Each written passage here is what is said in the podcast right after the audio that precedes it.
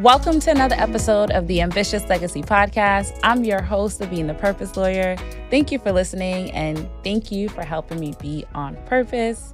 So, today I wanted to uh, share with you guys, you know, some, I was actually reading an article, and the article kind of talked about some reasons why you may not need a trust. And so it wasn't entirely wrong. There were a lot of valid points. And in, these are some of the things that I even talk to clients about when I speak to them about their potential planning, um, because there are people who fall into this category where life is super simple, their family dynamic is such that there are no issues, no potential issues and um, they've specifically set up their lives to be super streamlined and not have too much fuss. So there are folks out there, and there are things that they can do outside of just trust planning or even will planning. However, for the rest of us, we may need to look at some other things. But let's get into this. So, one of the things that um, you know uh, you can consider if you are someone who has a simple um, life and simple financial picture is to just change your bank accounts to a payable on death account or transfer on death account. And why is that important?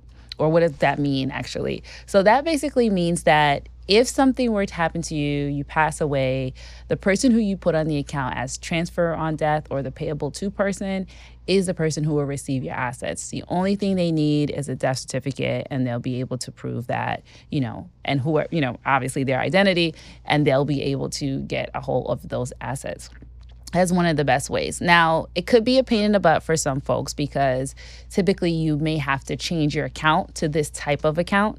Um, some institutions can add it. Some institutions will say, no, you need a specific type of account that will do that, right? So that may be something annoying because you have to change over your accounts. Um, the other thing about it is that there's just some institutions that don't allow it at all and don't provide it at all.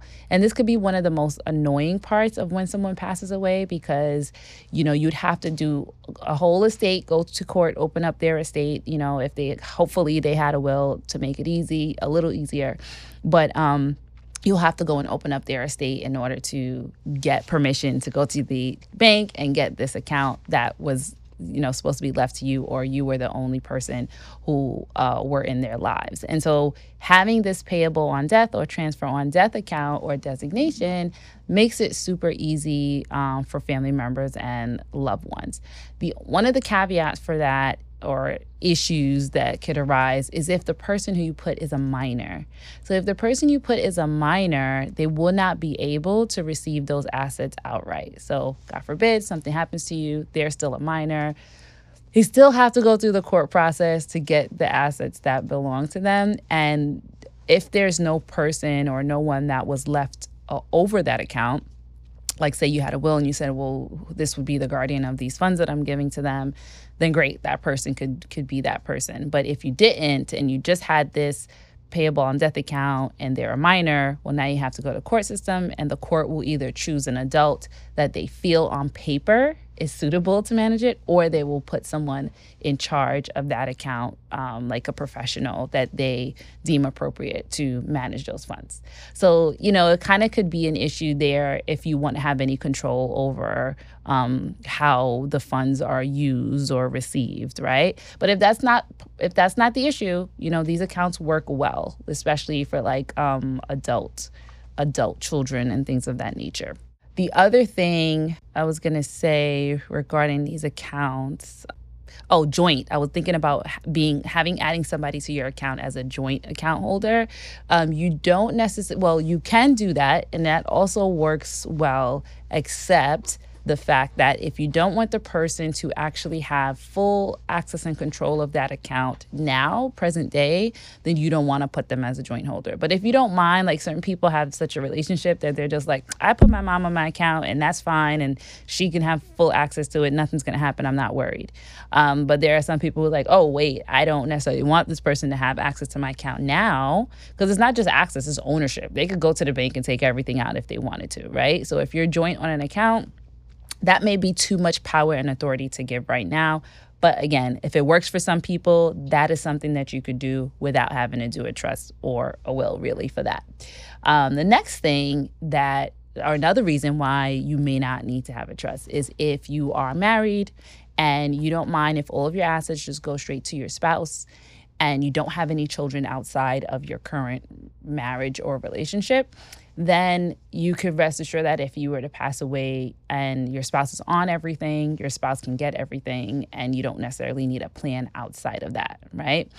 Uh, now, if you have a situation that's different, you have children who um, existed prior to the marriage or outside of the marriage, I can't, I don't judge, I'm not here to judge, um, then you'll have a situation where you need to specifically plan for that child or those individuals because they're not going to, you know, they'll be basically skipped because your spouse, if your spouse is not their parent, and then your spouse passes away, your spouse's assets go to their family or their children, and then that child basically that you had that was not part of this relationship gets disinherited right? So you would need to plan specifically for that. But that's not everybody, right? There are plenty of people that's not part of their front family picture and therefore if you just want to have, you know, everything jointly owned with your spouse and one passes away, the other one gets everything, then you're good. However, you might want to put something in place at that point because now to make sure the children get everything seamlessly,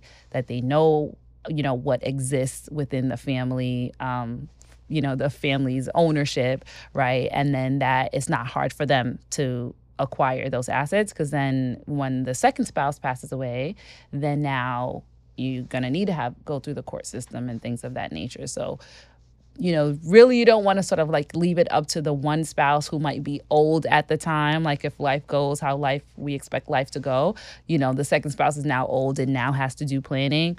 It kind of makes sense to do something ahead of time where you know, okay, eventually both of us are going to be gone, and now there's these other people who we want to benefit from these assets. So although there, you know, you don't necessarily need a will or trust for that you might want to because in the long run you want to basically have a solution for that next generation right um, another reason is if you have adult children, right, and you don't mind that they get everything outright. So, say you have adult children and you have um, a retirement account that you could just add beneficiary to, you add your adult children.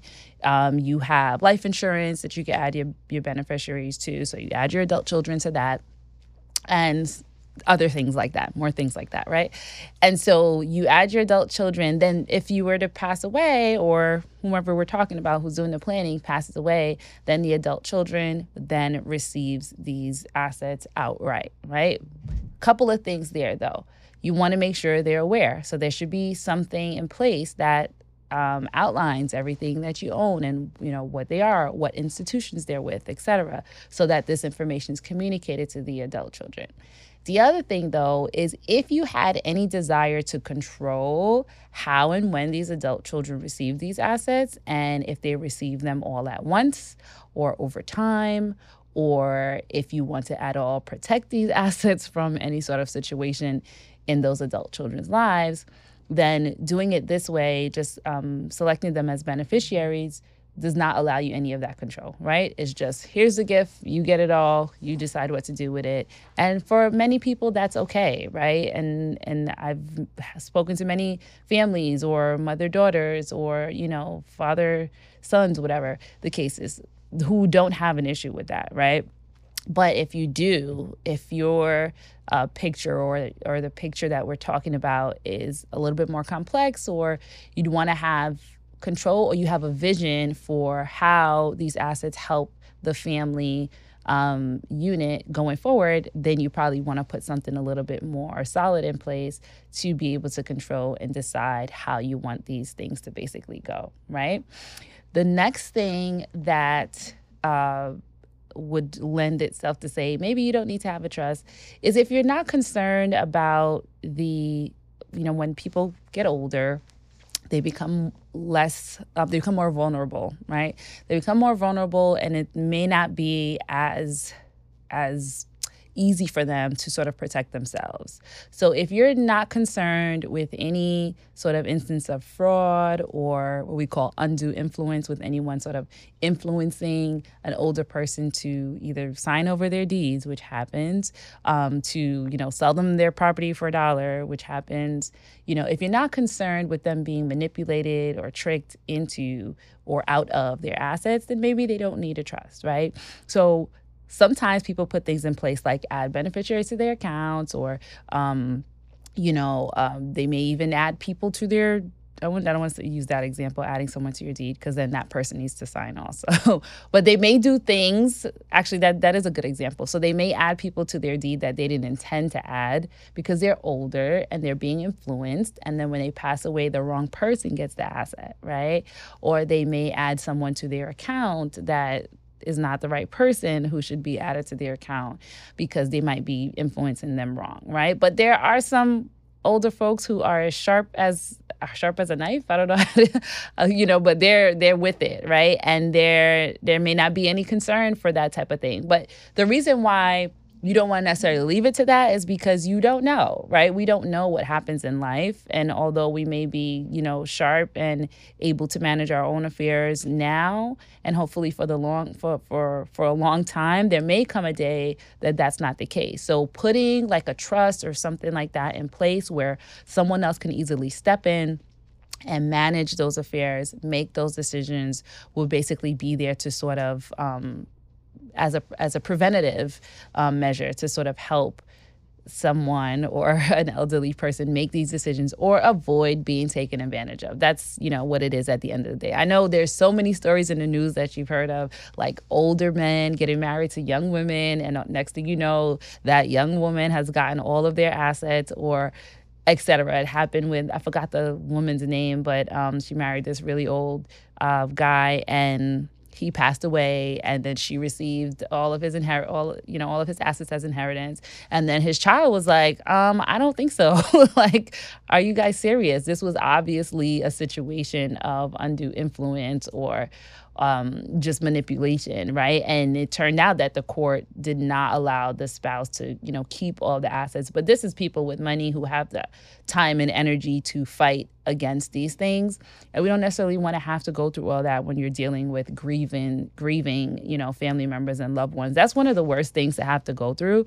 Um, and I was talking to a woman today and she was saying, that her, her her parent had passed away and when her well, her father. Her father passed away, and when her father passed away, she basically had to fight with a sibling over the assets, right? Um, and she's like, it was the most hard part of my life to have to deal with my parent passing away, and now I got to be going back and forth to back back and forth to court to fight someone over the assets that he left to me in a deed in a in a will, right?